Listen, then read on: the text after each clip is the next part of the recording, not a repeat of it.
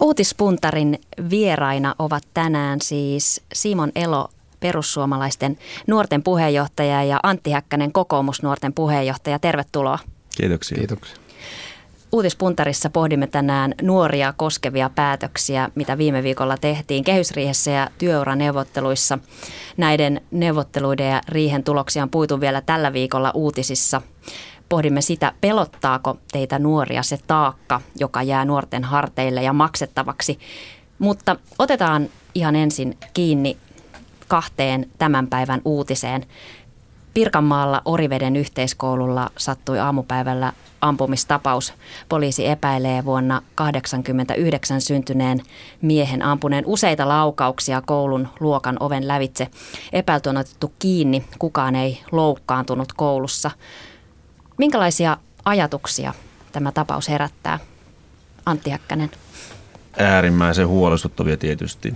Näitä tuntuu nyt sattuvan, sattuvan säännöllisin väliajoin ja, ja vähän samalla kaavalla. Ja tietysti johtopäätösten vetäminen tällaisista on, on, on aina äärimmäisen vaikeaa ja ehkä pitääkin välttää aina semmoisia ylireagointeja. Tässäkin tapauksessa ilmeisesti henkilöllä oli aseluvat hommattu ja, ja, ja näin, näin kuntoon, mutta tota, tässä pitää tehdä kyllä varmasti jotain uudenlaisia analyysejä nyt siitä, että mistä nämä oikeasti johtuu, koska tämä tuntuu toistuvan koko ajan. Taustalla varmasti voi olla nuorten pahoinvointia tai, tai jotain tällaista näin, mutta kyllä varmasti myös se, että nuoret ihmiset ei välttämättä pysty omia tunteitaan käsittelemään jotenkin kunnolla tällä hetkellä, että jos ei pysty tota, niin sanotusti käsittelemään vaikeita tilanteita elämässään. Simonelo. Olen samaa mieltä kuin Antti, että ei, ei hysteriaa kannata ruveta lietsomaan ja kyllä perussuomalaiset on sitä mieltä, että esimerkiksi tämä uusi aselainsäädäntö, mikä on saatu nyt voimaan, niin tällainen on juuri sitä vääränlaista politiikkaa, eli ei tätä aselainsäädännön tiukentamisella saada kuriin. Tässä on kyse kiusaamisesta useimmiten, syrjäytymisestä, siitä, että ei tunneta kuulumansa porukkaa, sitä nyt ei näillä aselainsäädännön kiristyksillä poisteta. Ja mun mielestä nämä aset, asetapaukset, nämä ampumiset kouluissa on vähän kuin hirviaidat teillä, että, että vasta sitten kun tapahtuu jotain, niin sitten vasta havahdutaan ja ruvetaan niin kuin tekemään asialle jotain. Ja valitettavaa on, että silloin kun tämmöinen ensimmäinen kouluampumistapaus oli, niin sen jälkeen oli kovaa puhetta ja, ja paljon lupauksia siitä, että nyt laitetaan tukemaan näitä nuoria, mutta mitään ei tapahtunut ja oikeastaan vasta sen toisen tapauksen jälkeen rupesi jotain tapahtumaan. Onko näitä sitten mitään keinoja estää?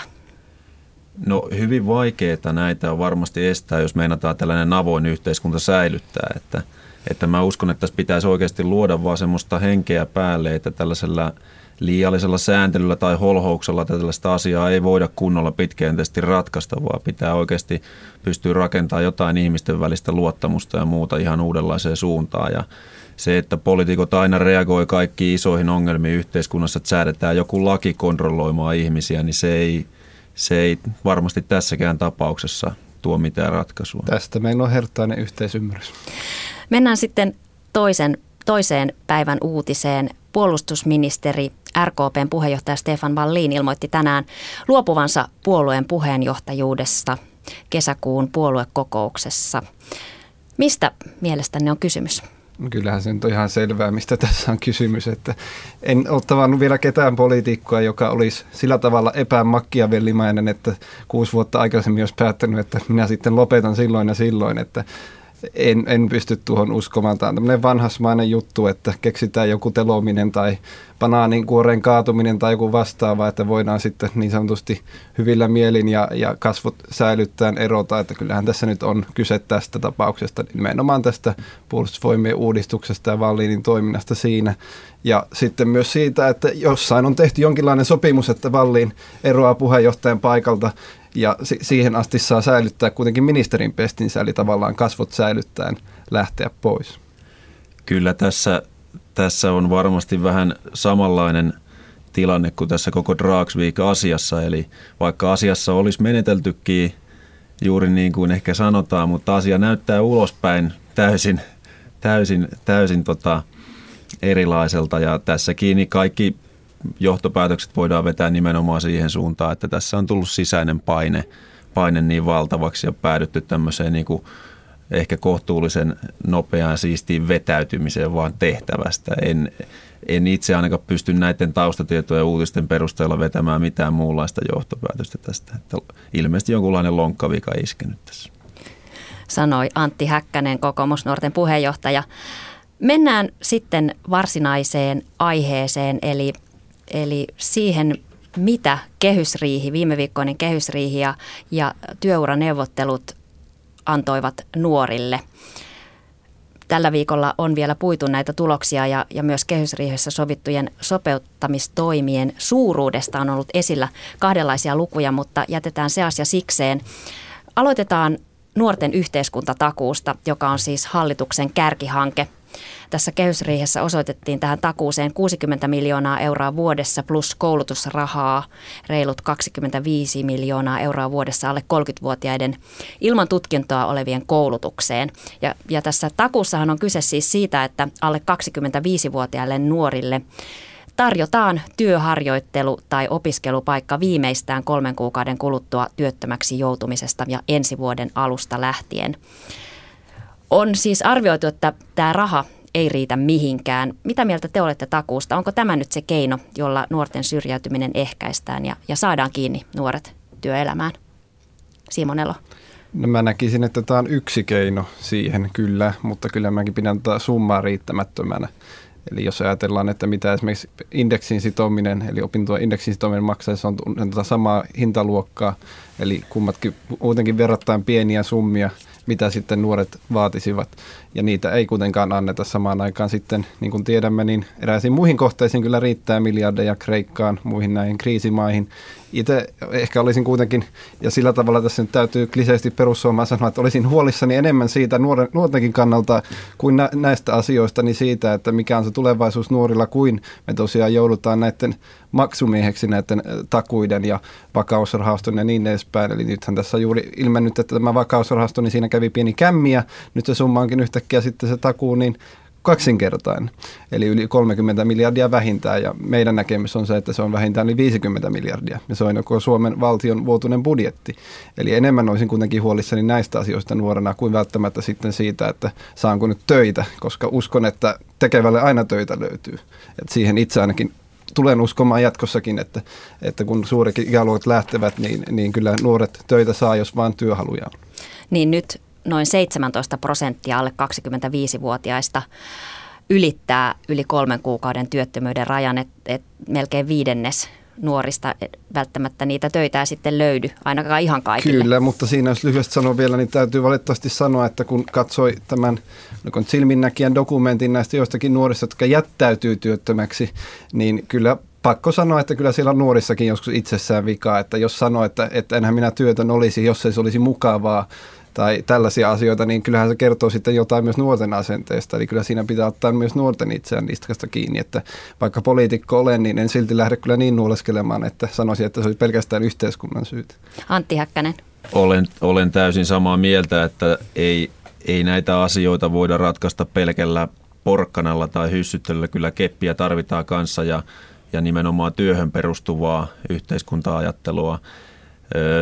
Ehkä se tässä pitää sanoa, että meillä on kuitenkin iso osa semmoisia nuoria myös, ketkä tarvitsee julkista tukea, tarvitsee siis sellaista, että meillä on tämmöiset yhteiskuntatakuun tyyppiset systeemit, eli, eli 110 000 nuorta alle 30 on, on ilman toisen asteen tutkintoa, ja se on niin kuin pitkällä linjalla erittäin huolestuttava trendi, koska meillä on silloin ihmisiä, ketkä saattaa pudota työelämän kelkasta tosi helpostikin, jos ei ole sitä kunnon koulutusta. Mutta se, että onko tällainen yhteiskuntatakuu, eli niin sanotun viranomaistoimin haetaan taas ratkaisua tämmöiseen isoon yhteiskunnalliseen asiaan. Eli, eli se, että perustetaan tällainen takuujärjestelmä, missä on julkisen vallan takaamia työharjoittelupaikkoja tai jonkun sorttisia elämänhallintakursseja tarjotaan jostain toimistoista, niin se ei välttämättä ole se oikea ratkaisu, mikä pitkäjänteisesti turvaa sitä asiaa, vaan meidän pitäisi miettiä se, että miten oikeasti yrityksiä kannattaisi palkata tällaisia nuoria henkilöitä, keillä ei välttämättä ole hirveästi työkokemusta tai osaamista. Se olisi niin kuin terveellinen ratkaisu tähän asiaan. Oppisopimuskoulutuksen kehittäminen siten, että siellä oikeasti olisi vaikka matalampia palkkausmahdollisuuksia heille, ketkä ei kunnolla vielä osaa niitä työtehtäviä. Eli pääsis oikeisiin työtehtäviin kiinni. Se on varmasti parasta lääkettä syrjäytymiseen. Tietenkin yleensä kun aloittaa työuransa, niin ei ne palkat välttämättä niillä nuorimmilla uusimmilla työntekijöillä ole muutenkaan niitä korkeimpia. Et, et siitäkin on mon, montaa mielipidettä saanut paljon vastustusta myös tämä idea, että vähän alemmalla, alemmalla palkalla aloitettaisiin. Ö, viranomaistoimin juuri ja erilaisin hankkeen projektein on, on yritetty puuttua tähän nuorten syrjäytymiseen jo vuosikausia. Antti Äkkänen vastasi jo, mutta onko tämä ongelma mielestänne ratkaistavissa niin sanotusti ylhäältä käsin ohjattuna, Simonella? Mielestäni aika harva asia on ratkaistavissa pelkästään valtion väliintulolla ylhäältä käsin ohjailemalla. Kyllä sen pääpiirteessä lähtee ihmistä itsestään, mutta Antilta haluaisin kysyä sitä, kun olin itse tuossa Spotlight-ohjelmassa muutama viikko sitten ja siellä edellinen kokoomusoten puheenjohtaja Ville Ryynman puolusti niin sanottua Tanskan mallia, eli jossa, jossa tuetaan sillä tavalla tätä nuorten nuorten työllistymistä, että lasketaan nuorten palkkoja 30 prosenttia.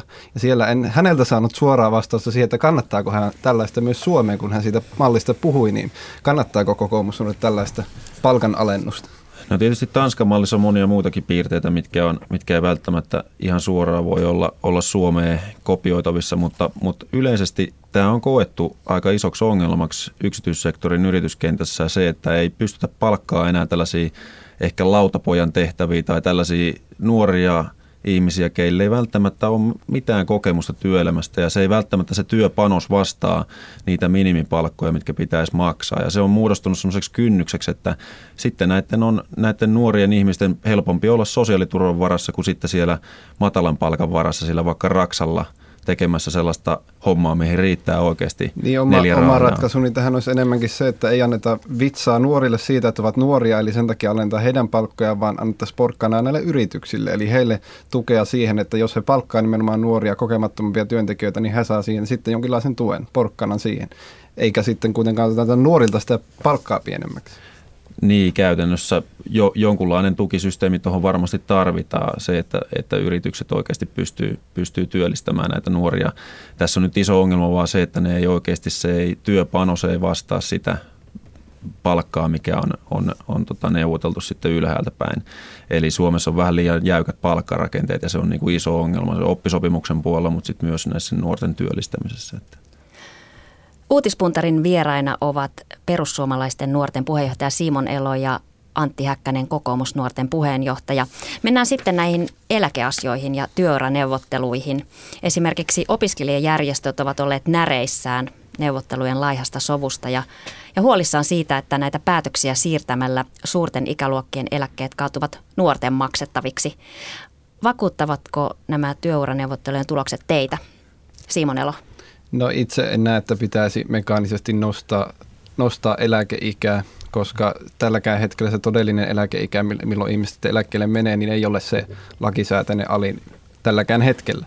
Eli se, mihin pitäisi puuttua, niin on se, että milloin ihmiset todella menevät eläkkeelle. Ja sitä en usko, että lainsäädännöllisesti pystyy mekaanisesti muuttamaan.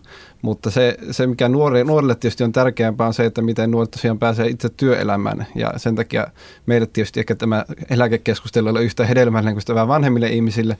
Mutta se, mitä itse olen oikeudenmukaisuuden takia esittänyt ja nuorisoidosta esittänyt, niin on eläkekattoa, eli lakisääteisille eläkkeille.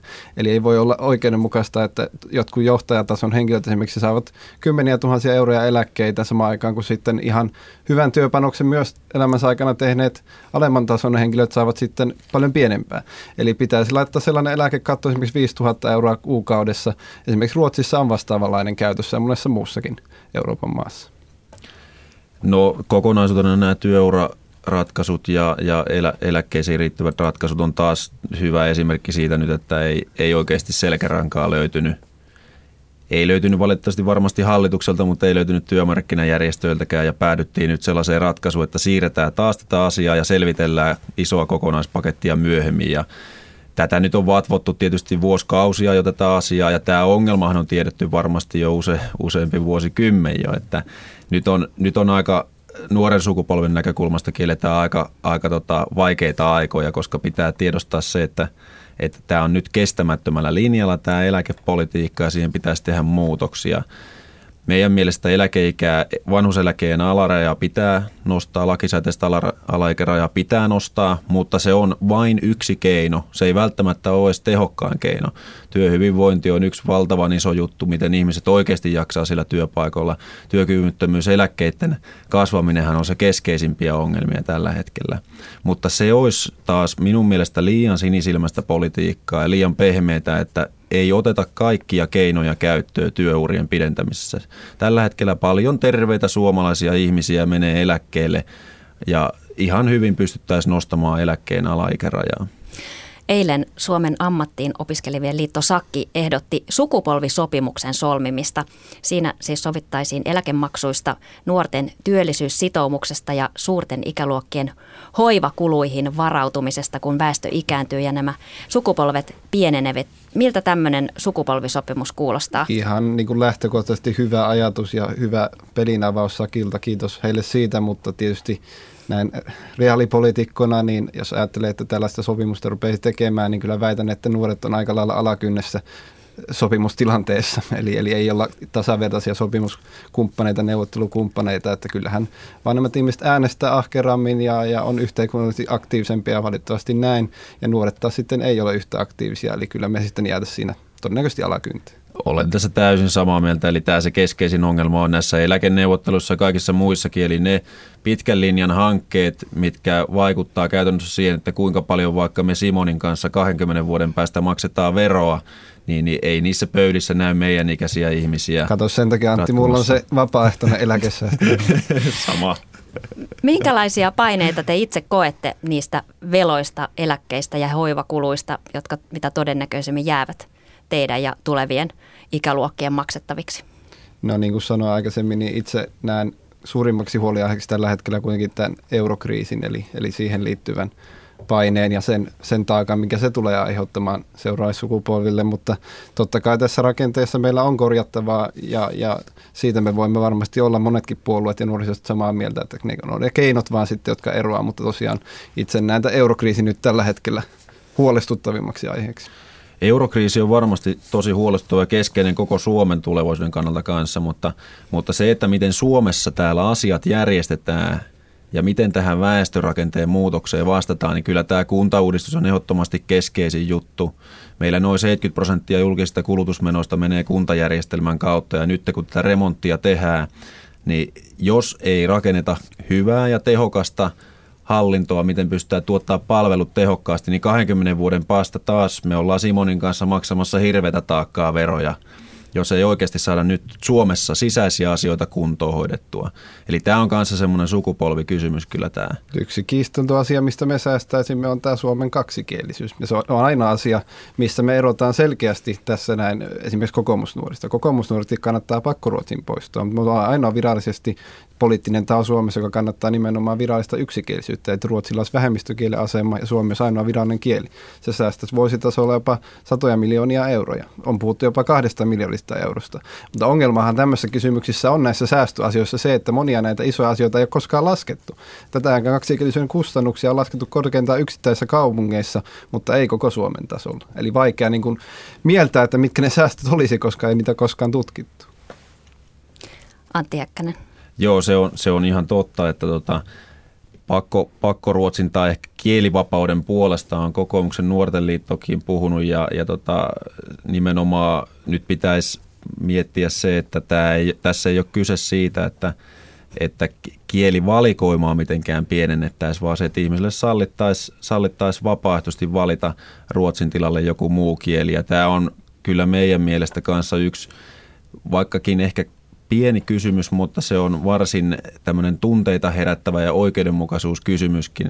Itä-Suomen maakunnissa, niin kun siellä luetaan monta vuotta ruotsia eikä tehdä sillä sitten oikeasti työelämässä mitään, niin kyllä siellä nuoret miettii varmasti, että miten tämä koulutus kohtaa työelämän kanssa, että tota, käytetäänkö aikaa oikeasti hirveästi tuhlaavaan. Nyt uutispuntarin lopuksi nopea kysymys. Milloin itse uskotte pääsevänne eläkkeelle, Simonelo?